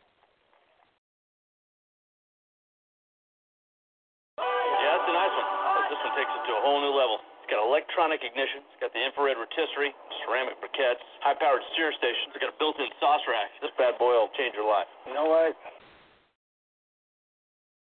See, the conditions don't have to be just right. You just have to be right. You'll honor God. Take the limits off of Him. He'll prosper you even in a desert. Right. He'll make you an example of His goodness. The facts may say you'll never get out of that environment. You'll never rise out of that rut, that struggle, that lack. It's all around you. You're surrounded by mediocrity. Know, the odds may be against you, but the Most High God is for you. He doesn't have to change the whole environment. You need to get ready. God's going to bless you in spite of your circumstances. He's going to promote you right in the middle of a famine. I was in Kenya, Africa, several years ago. We were visiting this orphanage. The family that run it are great people. The father left a prestigious job teaching at the university to come back and start the orphanage. Now he and his grown sons and daughters have 200 acres where they take care of 500 children. We asked about their support and how they raised funds. The father told how they were self-sufficient. They farmed the land. That's how they provide the food and nutrition for the children. They developed their own unique irrigation system. They're so successful, they sell their produce to the local grocery stores. What's interesting is when they purchased the property, they were told that they wouldn't be able to grow crops there because the soil was too unhealthy and there wasn't enough rain. The experts told them they would never be able to sustain themselves off the land. That's what's happening all around. For miles and miles, nobody else can grow crops. It's dry and barren, but when you get to their property, it's like an oasis out in the desert. The university sent people out to take soil samples, to do studies, try to figure out what's different about their property. They can't understand how their soil can be so rich and fertile, and right next door, it's totally different. When this father told me, he smiled and said, Joel, it's the blessing of God on our life. Friends, God controls the environment. He's not limited by what somebody has told you. He's not limited by what the experts have said. With all due respect, God has the final say. The facts don't have to line up for Him to bless you. You don't have to be the smartest, the most talented, the strongest. What's more important than all of that is God's blessing on your life. Why don't you take the limits off of Him? Don't let the facts talk you out of what God put in your heart. One time in the Old Testament, the Israelites were surrounded by a major army. This army had cut off their food supply. They were waiting for them to starve to death. Then they were going to go take the land. The prophet Elisha showed up and said to the Israelites, By this time tomorrow, there will be so much food, you'll be able to buy a loaf of bread for only one penny. The assistant said, Elisha, what are you talking about? That's totally impossible. The problem with this assistant is he was only looking at it in the natural. He started checking all the facts. We're surrounded, we're outnumbered, we have no food, we're starving, we're weak. In other words, he checked the stock report, he looked at his financial statement, he watched the nightly news, came to the conclusion there's no way. It's never going to happen. Told Elisha that he thought it was impossible. Elisha did something significant. He didn't just blow him off and say, Well, we'll see. He looked at this assistant and said, It will come to pass. But because you doubted, because you didn't believe, it will not happen for you. You won't see any part of it. Later that day, four lepers were sitting outside the city gate. They started walking toward the enemy's camp. God caused it to sound like a huge army was approaching. The enemy panicked and took off running for their lives, left all of their food and supplies. The lepers went back and told the Israelites that the enemy was gone and there was an abundance of food. This assistant, who didn't believe, was in charge of the city gate. When he opened them up to let the people out, they were so excited he got knocked down and was trampled to death. Everyone else could buy bread for one penny a loaf, but not him. It happened just like Elisha said. Now, my encouragement is when God puts a promise in your heart. You may not see how it can happen. All the facts may say it's impossible. But do yourself a favor. Don't tell God all the reasons why you don't believe, why you can't get well. That will keep it from happening for you. You have to turn your mind off. He's a supernatural God. He's not limited by your circumstances, He's limited by what you believe. The odds may be against you today, but don't ever forget the Most High God is for you. The facts don't stop Him, the economy doesn't stop Him, a medical report doesn't stop Him. He has all power. If you'll start choosing faith in spite of the facts, I believe and declare new doors are going to open. Dreams are going to come to pass. Problems are going to turn around. Favor, healing, breakthroughs, abundance, victory is coming your way in Jesus' name. If you receive it today, can you say amen? We never like to close our broadcast without giving you an opportunity to make Jesus the Lord of your life. Would you pray with me? Just say, Lord Jesus, I repent of my sins. Come into my heart. I make you my Lord and Savior. Friends, if you prayed that simple prayer, we believe you got born again. Get in a good Bible based church. Keep God first place. He's going to take you where you've never dreamed. Promise you, we'll make you feel right at home. But thanks so much for tuning in. And thank you again for coming out. I like to start with something funny. One day, Adam was feeling very lonely. God said, Adam, I'm going to make you a companion. This is going to be called a woman. This person will cook for you and wash your clothes. She will bear you children and never ask you to get up in the middle of the night. She will not nag you. She will always agree with you. And if you ever have a disagreement, she'll be the first to admit that she was wrong. Adam said, Wow, God, what will a woman like this cost? God said, An arm and a leg. Dropbox for Business helps us to take all those different packages and keep them in one consistent place. I can't imagine doing the things we do without Dropbox. Adam said, What can I get for a rib? And the rest is history. Hold up your Bible. Say it like you mean it. This is my Bible. I am what it says I am. I have what it says I have. I can do what it says I can do. Today I will be taught the Word of God. I boldly confess. My mind is alert. My heart is receptive. I will never be the same. In Jesus' name. God bless you. I want to talk to you today about releasing control. It's easy to get so focused on our goals, our dreams, that we're not going to be happy until it happens. We put God in a box, we tell Him what we want, when we want it, how to do it, who to use. We've got it all figured out. But the Scripture says God's ways are not our ways, they are better than our ways. And if you're only going to be happy if it happens your way, you're setting yourself up for disappointment. God can see the big picture for our lives. He knows what's around every curve. He can see the detours, the dead ends, the shortcuts, things that we cannot see. Now, better approach is to say, God, this is what I want. This is what I'm believing for, but God, you know what's best for me. I don't have to have it my way. God, I trust you. When you release control, it takes the pressure off. Life gets so much more free. You're not always fighting, trying to make your plans work out. And sometimes we're so focused on what we want that it's out of balance. Anything you have to have in order to be happy, the enemy can use against you. If you think, I have to have this promotion, my spouse has to change, I've got to get married to be happy, I've got to have good weather, I've got a big outdoor event planned. No, a mature attitude says, even if it doesn't work out my way, even if my plans don't happen, God, I'm still going to enjoy my life knowing that you're on the throne.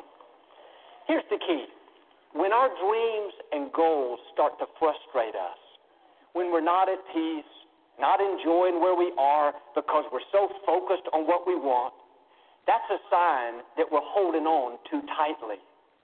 When you hold on to what you want so tightly, it can almost become like an idol. You're so focused on it, that's all you think about, all you pray about, consumes your time and energy. That's out of balance. One of the best prayers that we can ever pray is God, not my will, but let your will be done. When you release control, you're showing God by your actions that you trust Him. There are times in life God will ask you to release the thing that you want the most. It's a test. If you will pass that test, at some point, God will either give you back what you wanted or bring something better into your life. This is what happened with Abraham. His son, Isaac, the child he had dreamed about year after year, finally showed up. Abraham loved him more than anything in the world. One day, God told Abraham to put Isaac on the altar, to sacrifice the thing that meant the most to him. It wasn't easy, but Abraham made this decision to release control. He said, God, you know this is what I've dreamed about. This is what I've wanted more than anything else. But God, I trust you. I can be happy even if it doesn't work out my way. When God saw his willingness to put on the altar the thing that meant most to him, then God said, No, don't do it. He gave him his son back. The question is, can you be happy if it doesn't work out your way? Will you keep a good attitude if the business slows down, the medical report isn't good?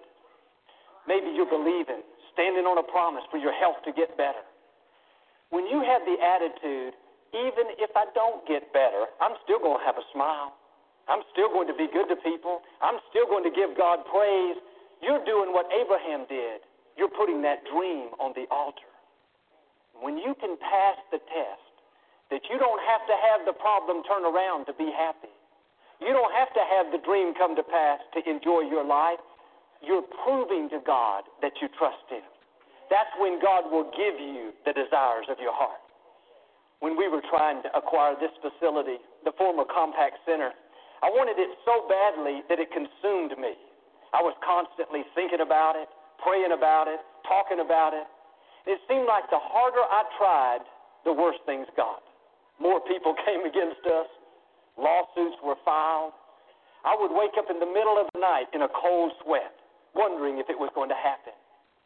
One day I realized that I was so set on having it my way, I wasn't enjoying where I was. I wasn't going to be happy if we didn't acquire it. I had to do what I'm asking you to do. I said, God, I believe that this facility is supposed to be ours. Deep down, God, I believe you saved it just for us.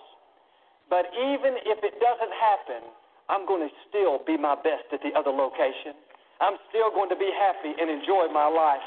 I release control. God, do it your way. It wasn't long after that that things started falling into place. We won the votes from the city council members. The lawsuits were settled. Here we are today. When you release control, you are passing a very important test, the trust test. You're saying, God, I believe you know what's best for me. Many times, like with Abraham, like with this facility, that's when God will release back to you the very thing that you're believing for. I know this lady that had a husband that wouldn't come to church with her. He was a nice man, he just wasn't interested. She was praying and believing that it would change. This went on year after year. She did everything she could think of. She put scripture verses up all over her house. She was always encouraging him to come, but in spite of all of that, he wouldn't come. After about a year, she began to get frustrated. She lost her joy. She used to come down to the front for prayer, very discouraged and upset. Joel, I don't understand it. I'm doing everything that I can. I told her what I'm telling you. The best thing you can do is release control turn it over to God. You prayed, you believed. Our brand is growing at such a fast pace. We use Dropbox to access the most current sales information. Dropbox straight into the iPad, information straight to the. Believed, you're standing in faith. Now put it on the altar. Have the attitude if he never comes, God, I'm still going to trust you. If it never changes, I'm still going to be happy when you show God that you don't have to have it, in order to be happy, that's when God goes to work. There may be things that are frustrating you right now because they're not changing. You know God put the dream in your heart, but it doesn't look like it's going to happen. You have to do what she did and say, God, I've done everything I can. I am not going to live my life upset, not going to go around worried, wondering, frustrated. God, I'm putting this on the altar. I'm giving it to you. And that's what this lady did. She got her joy back. She got that spring in her step. By her actions, she was saying, God, I trust you. I know you're still on the throne. I don't have to have anyone or anything to make me happy. I'm going to be happy right where I am. About two years later, one Sunday morning, her husband asked if he could come to church with her. It was his idea. They came that Sunday.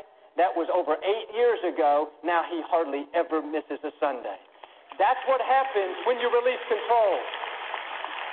God will make things happen that you could never make happen on your own. And I'm not saying to release the promise, to give up on a dream. No, release the worries, release the frustration, release having to have it your way. Psalm 138 says, God will work out his plan for your life. God knows how to get you to where you're supposed to be. You don't have to live worried, frustrated. If you'll trust him, God will bring the right people. He'll open the right doors. He'll turn problems around.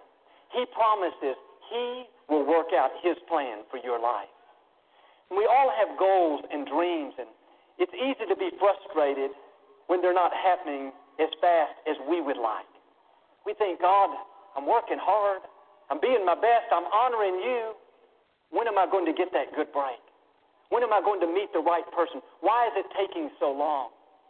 No, you can't control the timetable. You can plant the seed, you can water it, but only God can bring the sunshine. Only God can cause it to grow. Don't be frustrated because it's not happening on your timetable. As long as you're being your best, honoring God, you can rest assured God will get you to where you're supposed to be. It's the same principle in our health.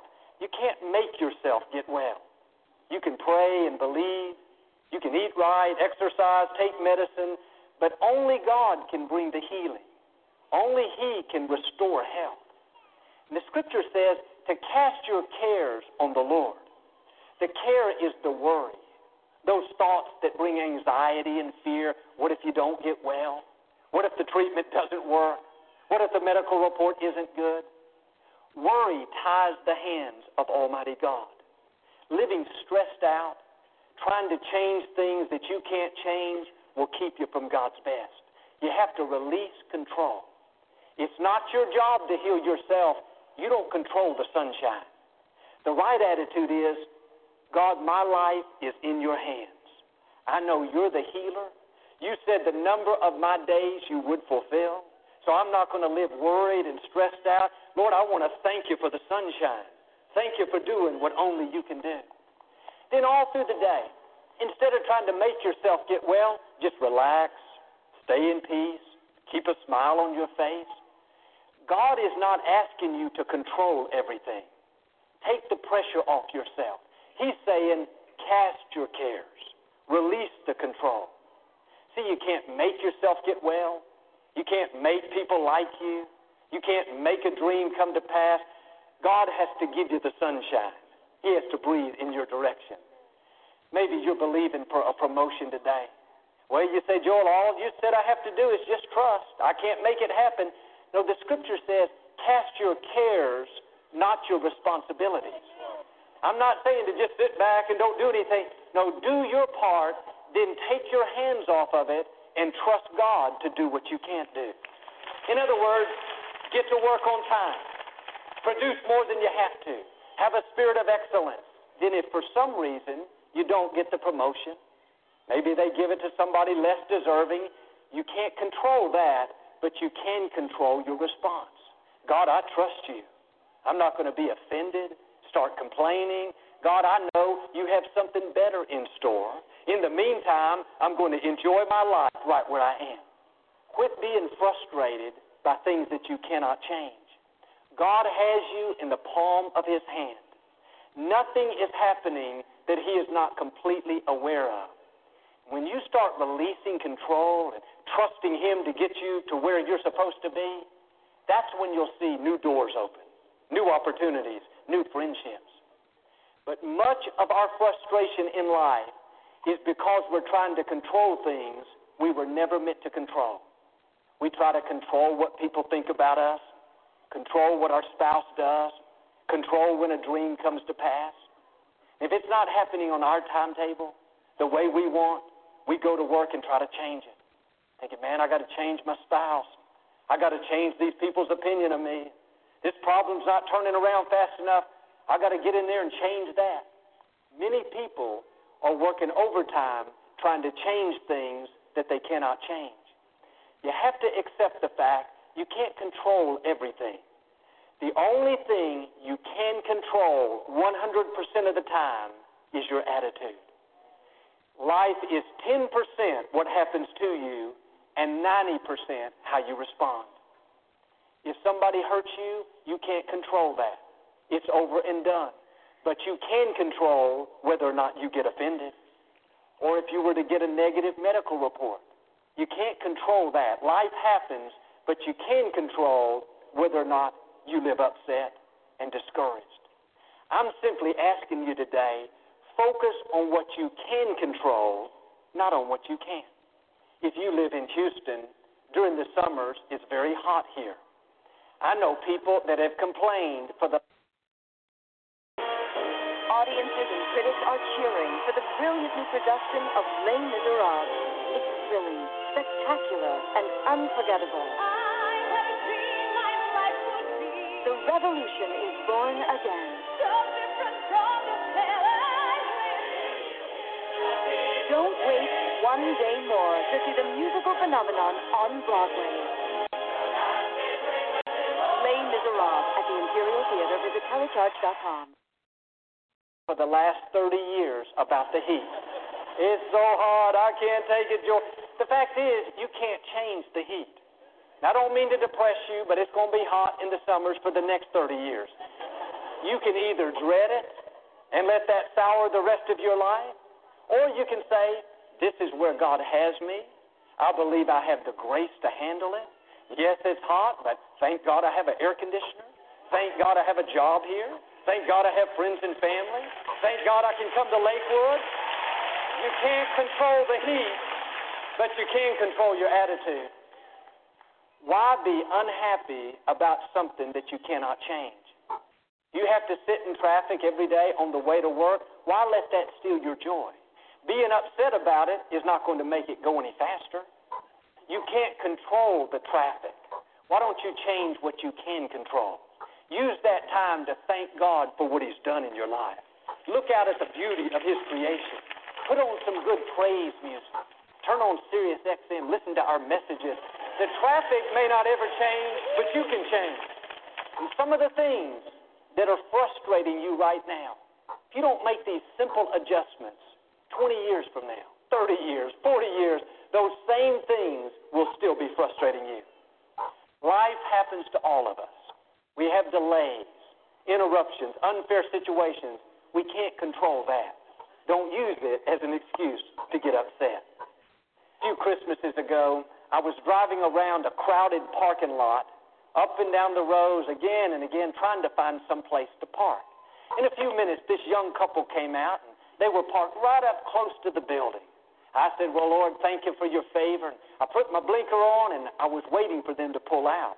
It took them a long time. They had to put their packages in the trunk and buckle up a child in the safety seat. Finally, they backed out. Just as I was about to pull in, they still had me blocked. This car came from the wrong direction and pulled in right in front of me. My first thought was to honk my horn and give them a piece of my mind. Then I remembered I'm a pastor, and, a happy pastor at that. And, but one of the most important things that I've learned is life is too short to be frustrated by things you cannot control. You can't control what other people do. You can't control the traffic, can't control the weather. if you're only going to be happy if everything goes your way and everybody's nice and kind to you, you're probably going to live a very unhappy life.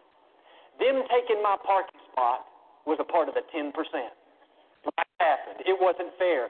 But the 90% is what really matters. How do we respond? Jesus said, Stop allowing yourselves to be upset, agitated, and disturbed. It's a choice that we have to make. At the start of the day, you should make a decision that no matter what comes against you that day, you are not going to get upset. You have to decide ahead of time. That way, if you get to work and your boss is in a grouchy mood, you think that's okay. I can't control him. I can't make him be in a good mood. That's his choice. My choice is to be happy. I've already decided to enjoy this day. Traffic is worse than normal. If your child forgets his homework at school, you got to go back up. If the Texans don't win, that's all right. I've already decided. I'm not going to be frustrated. I'm not going to get upset today. Back when I first started ministering, 1999, one day I was at home working on my computer, writing the message for that weekend. It was a perfectly sunny day, not a cloud in the sky. Out of nowhere, the power went off. For some reason, I had not saved my material had five or six pages of notes, been working most of the day. I was hoping, praying, believing that somehow it had been automatically saved. It was hard enough back then to write one message. I said, God, please don't make me write it again.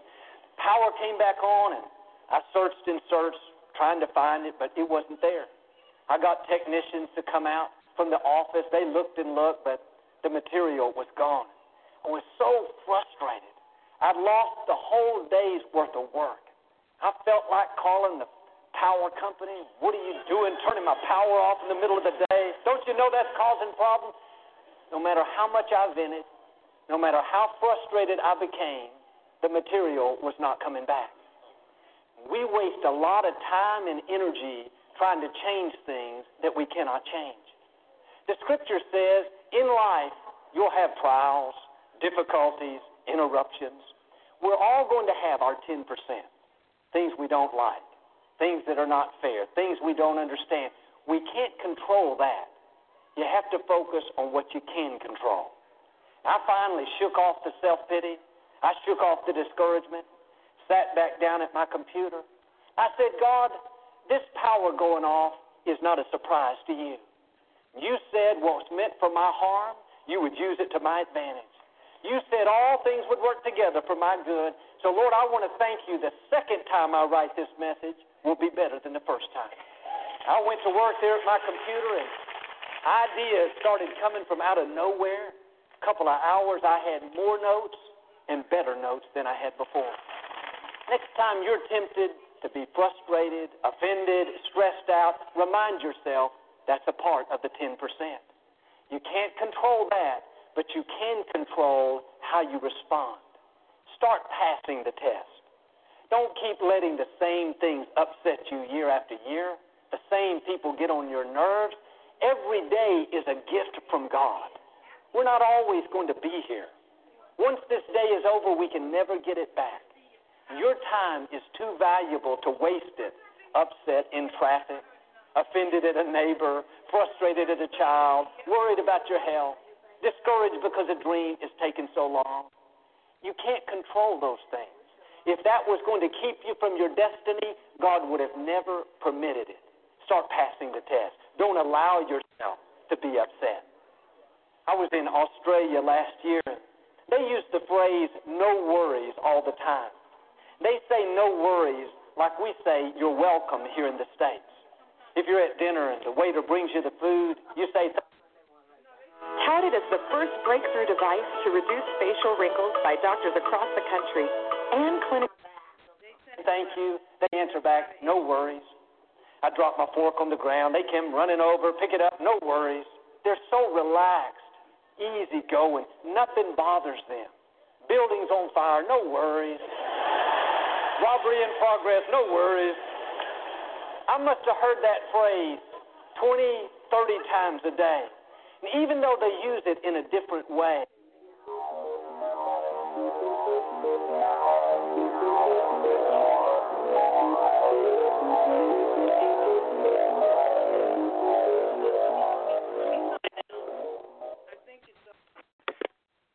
That's it. All right. Well, God bless you. Oh, my my Elka's still here. Oh, God bless everybody. We had a few on Talk Shoe. God bless Talk Shoe. Uh, oh, New York has hung up. I had a New Yorker here from Talk Shoe.